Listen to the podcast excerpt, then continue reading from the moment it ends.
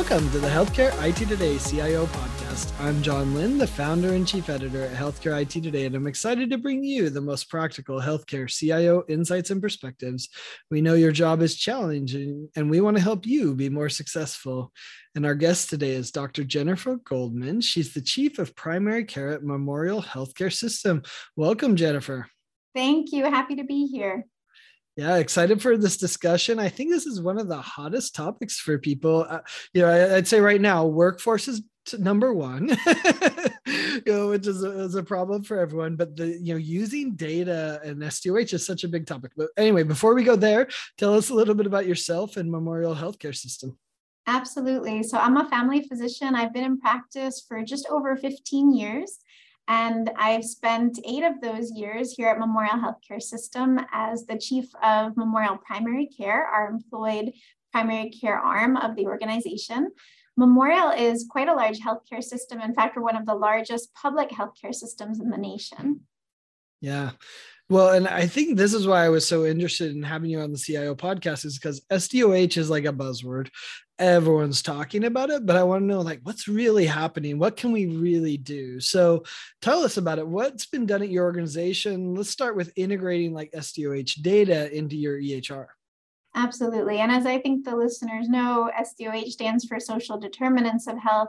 And these are the things really that are in many cases have been outside of the focus of healthcare and yet are responsible for about 80% of somebody's total health.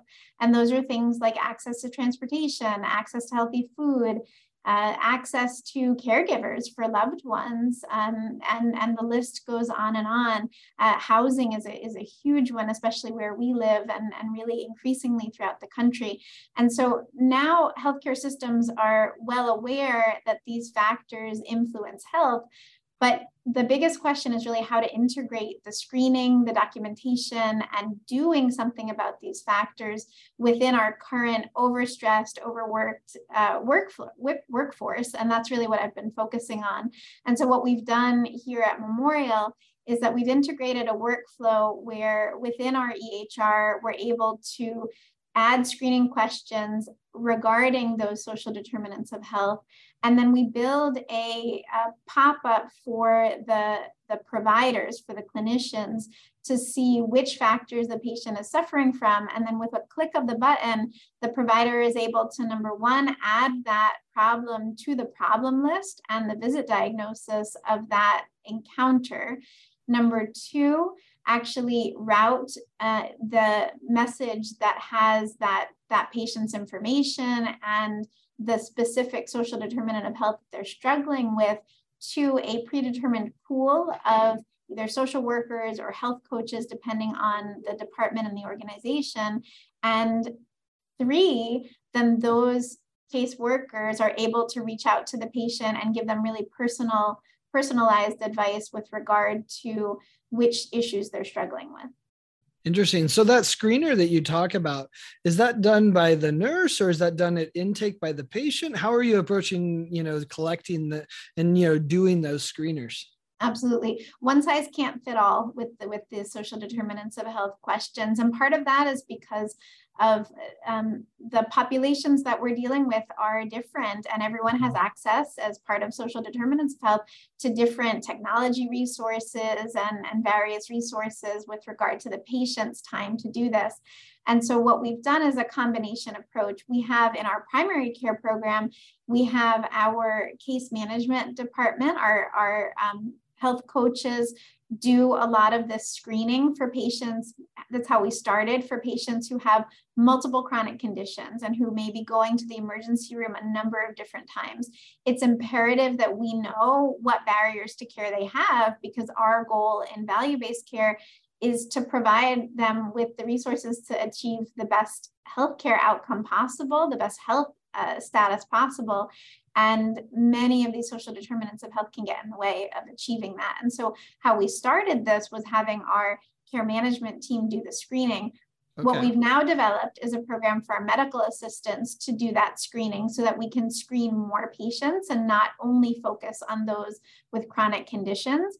And then the third way to do this is something that we're going to leverage with the rest of the organization. And, and again, it's not a one size fits all approach, but it's having the patient engage in answering some of those questions as well. The big concern with that one is again, you can't roll it out as the only solution because some patients do just do not have the technology required to do that. And some have literacy issues where you can't ask those questions in a written form that they have to be asked verbally. And so we're trying to incorporate those nuances of social determinants of health in the solutions that we put forward as well. Yeah. Well, I think it's interesting too that you're popping this up to the provider, the clinician. I guess there's two questions there. Like, is this the nurse or is it the doctor that's seeing these pop ups? And two, how do you avoid kind of them ignoring, you know, because alert fatigue is a real thing for nurses and doctors. So, you know, how are you approaching that, those two things?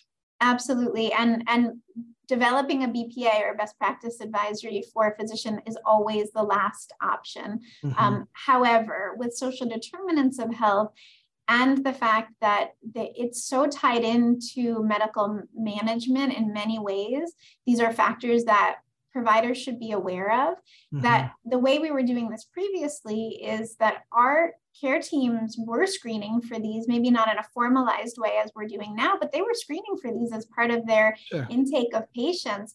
The issue was that the provider was not aware of the struggles that the patient was having. And the reason why that's important are a couple of things. Number one, my biggest pet peeve is when providers document non-compliant in a patient's record. Hmm. It seems quite paternalistic and often doesn't take into account all of the other things that somebody's struggling with just to get into the office to begin with. And so, so it's important for providers to know what patients are going through because I think that it helps them to develop a more personalized care plan. So that's that's part of the reason. And then the other reason is documentation of these social determinants of health for purposes of um, risk adjustment coding and documentation really does fall on providers. And it's important that providers understand um, what these social determinants are. But I didn't want to add more work to our frontline providers. That's never something that I would want to do. and so coming up with a solution that basically is a one stop pop up, no matter how many of the social determinants of health a patient is suffering from, was the first choice. And when that pops up, it's already defaulted for the provider to click accept. And so it's just a one, one click. And that one click adds those social determinants of health to the problem list and to the visit diagnosis. And then, as discussed previously, it automatically involves the social worker, or the care team further to get those resources the the reason why adding it to the problem list and the visit diagnosis are so important and why we needed to do it on the provider's end is because of what I talked about with regard to billing and also because of the personalized care plan. So previously, if a patient had on their problem list COPD, uh, congestive heart failure, and hypertension, let's say, and now has on their problem list COPD, heart failure, hypertension, homelessness, and food insecurity, then a provider can look at that problem list throughout the organization, depending on where the patient is interacting with the organization, and come up with perhaps a different regimen to help the patient take their medicine. Maybe something that's not three times a day would be more important for this person if we could try to do it once a day. Maybe injections are not feasible for a certain disease state because of a patient's living conditions what oral options can we think about instead? And then finally, cost becomes a huge consideration. Yeah. And it's something that unfortunately happens many times after the provider's already written for the medication. I really wanted to change that narrative and have people think about it on the front end so that that way the patient could be involved. Listen, I have a new medicine that I want to put you on for your diabetes because the prior ones aren't working. But I see that you're having some of these struggles. So, what I'll do is I'll get the pharmacy involved right away from the beginning to make sure that you can afford this medicine. And if you can't, I have other options for you. That, those kinds of conversations I think are really important because primarily it takes the stigma out of a patient really suffering with many of these things on their own. And it involves their, in our case, the primary care doctor who has this continuous relationship based focus with the patient and is really with them in all areas of life. And so incorporating some of these items on the problem list was key. And then finally, the visit diagnosis, really the, the billing section of the visit, it's key to have these documented. And I know a lot of healthcare um, institutions have been struggling with um, the new CMS requirements that are coming out to have a lot of these social determinants of health documented. They are going to be risk adjusted in the future, and that's significant for value based care. And unfortunately, many of these mandates come down on the shoulders of providers many times. And it's basically, well, you know what, you have to ask these patients this, and now you need to know the code for homelessness, or you need to know the code for, um, you know, food insecurity, or at least you need to type it in and remember to do that each time.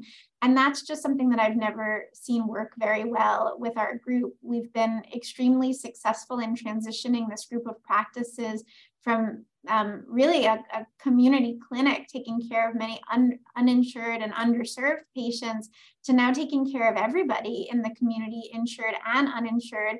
And I had to develop a workflow that was consistent with that, you know, payer agnostic ethic.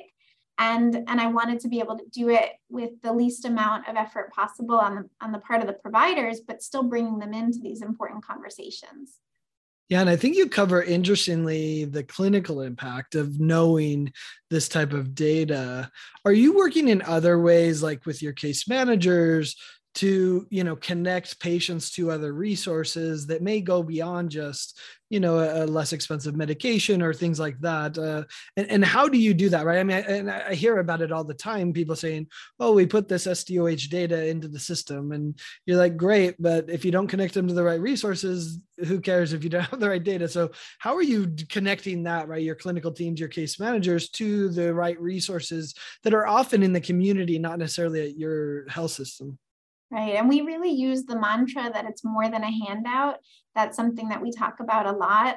Uh, A hmm. lot of times it's really a handout of a piece of paper. Um, and that's what I mean by handout, giving somebody a piece of paper and saying, these are the resources, go and go Good and luck. Yeah. Good luck. and, you know, and you know, and and there those resources are readily available to people who are able to find them and look. And so certainly it's an it's a step up to be able to give somebody a piece of paper and say sure. these are the food banks in your area. But in our experience, it's just not enough because when mm. you're struggling with food insecurity, oftentimes you're struggling with other things as well. And it could be transportation needs. Again, it could be housing needs. It could be, and in our area, relatively common for people to be taking care of multiple generations in the same mm. household or to be living multi generationally. And there are many struggles besides just being able to go to a food bank and, and be able to get healthy food. And so, what our case managers do is they really develop this individualized approach. They reach out to the person and say, Listen, I see that you've been dealing with this, and your doctor wanted me to give you a call and ask how I can help. And then they go through some of the struggles the person's having and oftentimes our patients know where the food banks are, but the issues are maybe the hours of operation, or the issues are that they don't have a car. And for many, uh, for a while during COVID, food banks were would drop food in a trunk of a person's car. But if a person doesn't have a car, then you know how would they access that food? And so, really working collaboratively with our community organizations has been huge. We mm. have a very large community services team at Memorial Healthcare System, and they develop all of these unique programs um, such as caregiving programs for our elderly patients or um, mothers in recovery programs for mothers who, who um, were recently pregnant and are suffering with addiction. Um, and there are, there are multiple programs that have been developed by Memorial in collaboration with the community so that we can really put together all of these resources as an individualized package for the patient. And I'll give one more example. We also yeah. are in a in a medical legal partnership with legal aid. And so we actually have an attorney either on site or remotely for our patients who are struggling with uh, issues related to eviction from housing because of uh, rapidly rising housing issues. And many times the legal aid attorney is able to intervene and possibly get a stay on that eviction, which gives somebody a few more months to actually get affordable housing in concert with our teams. And so we've tried to think about all of the different elements of why somebody is not successful in getting this on their own so that we can bring to them a range of options. That's amazing. So let's talk about that. Like, are there any stories you could share? Uh, you know, patient stories. I'd love to hear kind of the impact of these efforts. Do you, do you have any uh, example patient stories that kind of illustrate, you know, what kind of impact this is having? Absolutely. Actually, just the other day in my own in my own practice, I practice clinically still as well. And mm-hmm. in my own practice, I had a, a patient of a, an elderly patient who um, is in her 70s and is struggling. She and her husband uh, live together in a very small apartment, and the rent uh, has risen so fast over the last few months, really over the last year, that they're now faced with not being able to afford it. And she mm-hmm to me um, via and had discussions or um, concerns about her health that really went a circuitous route before she talked to me about that and that's what happens multiple times and sure. you know her diabetes was greatly controlled previously and now she's having struggles controlling her diabetes her blood pressure's up there were just things that didn't seem right. And so, of course, I could have taken one route and just raised the medicines and said, you know, you need to do a better job on your diet and make sure you walk and then come back and see me in three months. But I probed and I talked to her about her situation. And because our staff had done some of the screening, I had that pop up, but I really wanted to weave it in the conversation, you know, so that she would tell me about it. And she broke down and she said, You know, Dr. Goldman, I've been really struggling and I'm embarrassed. I didn't want to talk to you about this, but I don't have a place to live after next month and I don't know what I'm going to do. And I've been so stressed out about it that I've been forgetting to take my medicines and I misplaced one of them. And I'm so worried about rent that I haven't had time or money to go back to the pharmacy to get my refill. I know it's there, but I haven't gotten it. And so she was really distraught. And that's really what we spent the time talking about during the visit. And so wow. I asked her, would it be okay with you if I connected you with some resources? We happen to have a free legal service here. We also have social workers, health coaches here and I think that if they put their heads together, they might be able to come up with a solution. And so we were able to get her connected right then and there with the social worker. The social worker talked to her about options and decided that the legal aid option was a good one for her, at least to stop the process right now. And so our legal aid attorney got involved did actually um, grant or the courts granted a stay for her eviction. So she was able to have some more months uh, where she and her husband could plan for where they were going to live. And she was able to work with the social worker to get a, a housing um, situation stabilized for her really in another area in another neighborhood that you know she really hadn't thought about living in and had it considered but that was relatively close to her family and it's something that they could afford. And so when she came in to me for the follow-up so much of this was already taken care of that i could really focus on some of the medical issues at hand because she was really able to at least take a deep breath. It, it doesn't you know mm-hmm. this doesn't solve the underlying issues. There are multiple structural, even political uh, determinants of health that are something that is oftentimes not discussed in the healthcare systems. Sure. And, and things that are going to continue to impact my patient's health and the health of our communities. But if we could help her with this one small thing and get a roof over her head and her husband's head, who was also suffering from chronic conditions, so that we could help her better manage her own conditions and really think about this in a holistic view, then I think we've done our job of focusing on her totality of health and not just on the healthcare that she's coming to us to provide. Yeah. Man, I think we all wish we had Dr. Goldman as our mm-hmm. doctor. that that is a great story. Thanks for sharing that. Are there other areas where you see maybe some holes in what's being done from an SDOH perspective that that you still needs to be filled, or you're like, man, I wish I could solve this? yeah, I think it's it goes back to the the person power at the end of the day to to help to work with communities and local governments to really get the solutions that our patients need you know from the get-go. I think that's a huge hole.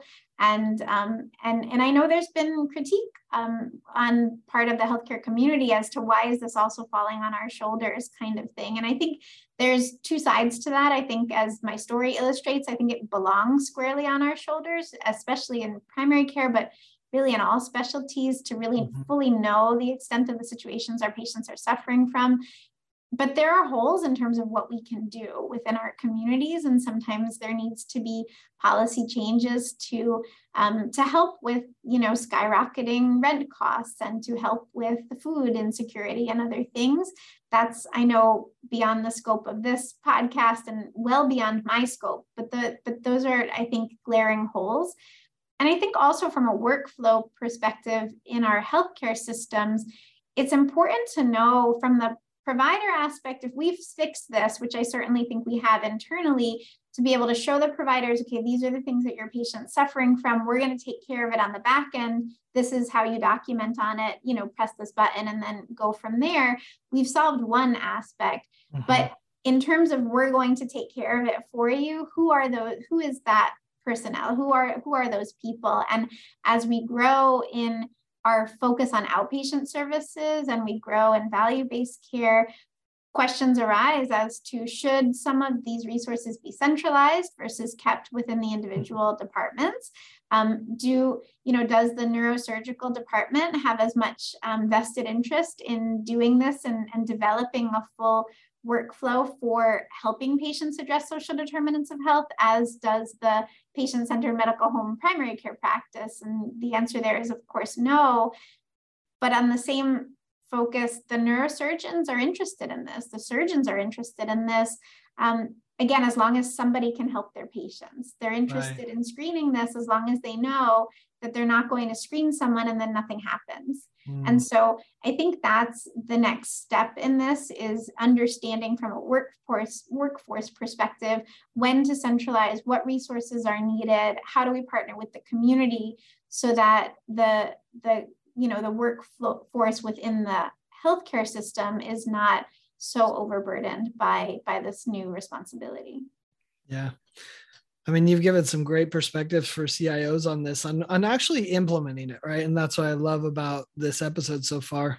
You know, as we wrap up, we always like to end with some career advice. Uh, so, what would you say is the best career advice you've ever gotten? Do something you love. Mm. Do something you love. That's what it's all about.